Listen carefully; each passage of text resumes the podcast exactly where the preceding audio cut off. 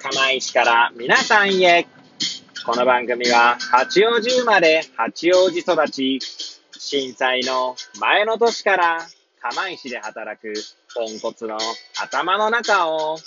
ゆるーりと紹介していく、そんな番組です。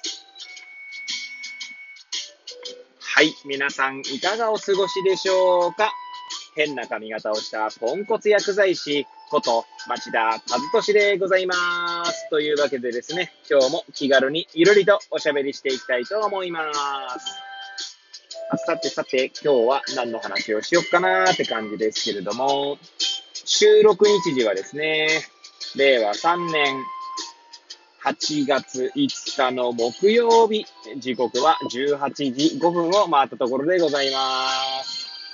いつものようにですね、この時間は帰りの車の中で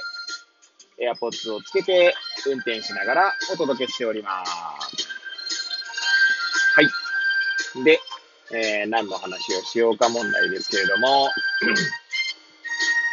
えー、今日はちょっとですね、久しぶりに衝動買いをしてしまってですね、で、まあ、なんて言うんでしょう。ちょっとまた、少し財布の紐を締めなきゃいけないな、みたいなふうに思ったので、まあ一応そこら辺をですね、そこら辺をってなんだそれって話ですけど、はい、ちょっと、えー、言葉に出していきたいなと思います。はい。えー、何の、何をね、衝動買いしたのかとかですね。あとは、えー、なぜ衝動買いしたのかとかですね。なぜ緩んでいるのかというところをですね、ちょっと語ってみようかななんて思います。えー、もしよければですね、最後までお聞きいただければ幸いでございます。はい。で、まあ、前回の放送がね、まあ、本日の、えー、14時ですか ?2 時頃に、えー、収録したんですけれども、まあ、今日ですね、まあ、その、その回でも言っているんですが、今日は私はですね、午前中お休みをいただいて、息子のですね、受診に、まあ、付き添いというか、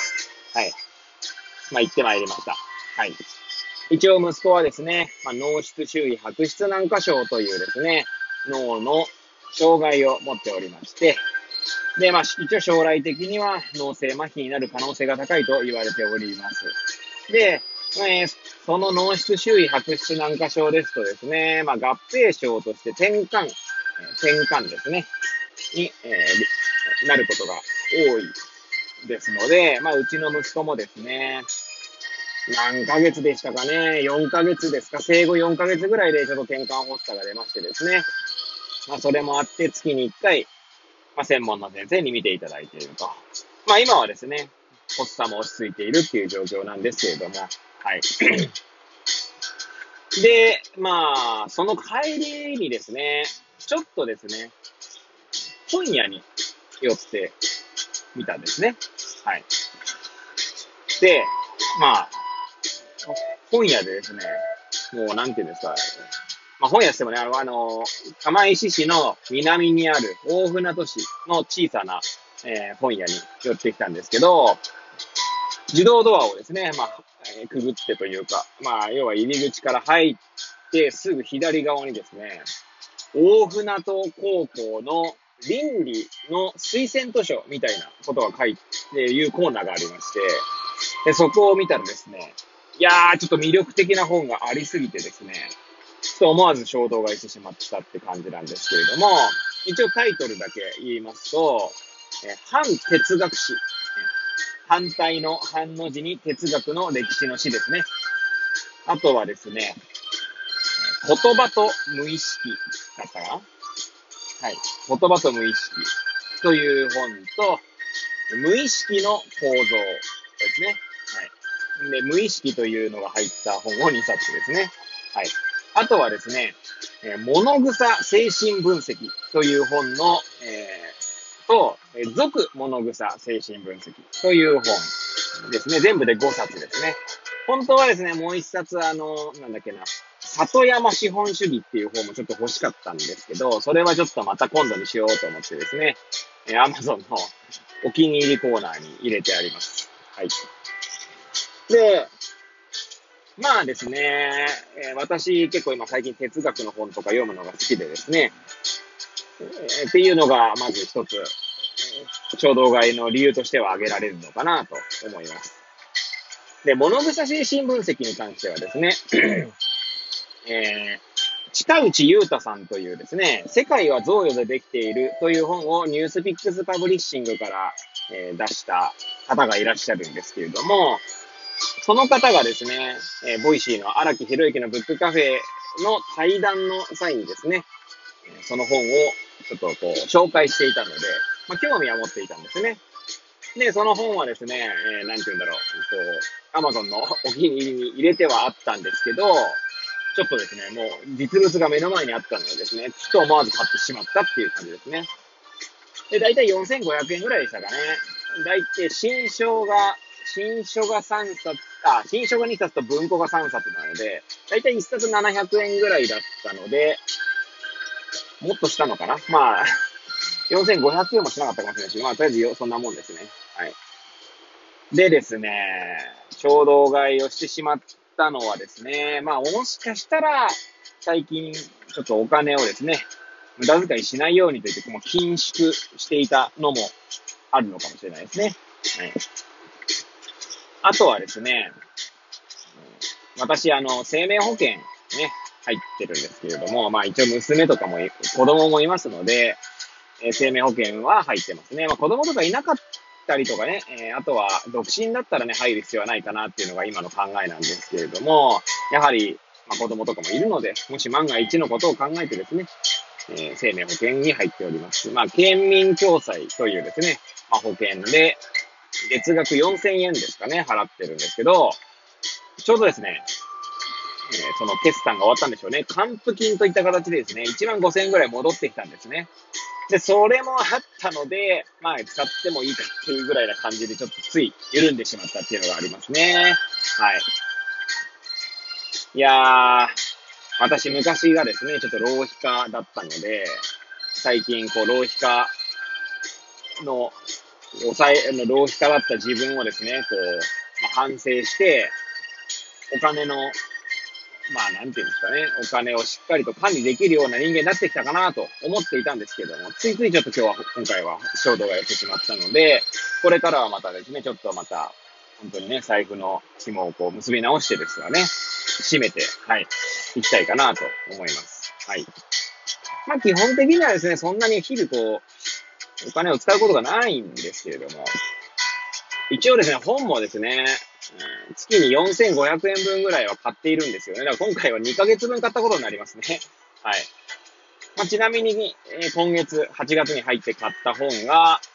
反共感論という本と、あとは、えー、世界は存、あ、世界でごめんなさい。えー、っと、時間は存在しないという本。あとはですね、平野慶一郎さんの私とは何かですね。反共感論は確かポール・ブルームさんっていう方が書いた本で、時間は存在しないはカルロ・ロベッリーさんが書いた本ですね。で、今回、毎月4500円の書籍購入分の中で買った、今回の衝動買いは別ですね。毎月分として買った本はですね、全部一応読んだことがある本なんですね。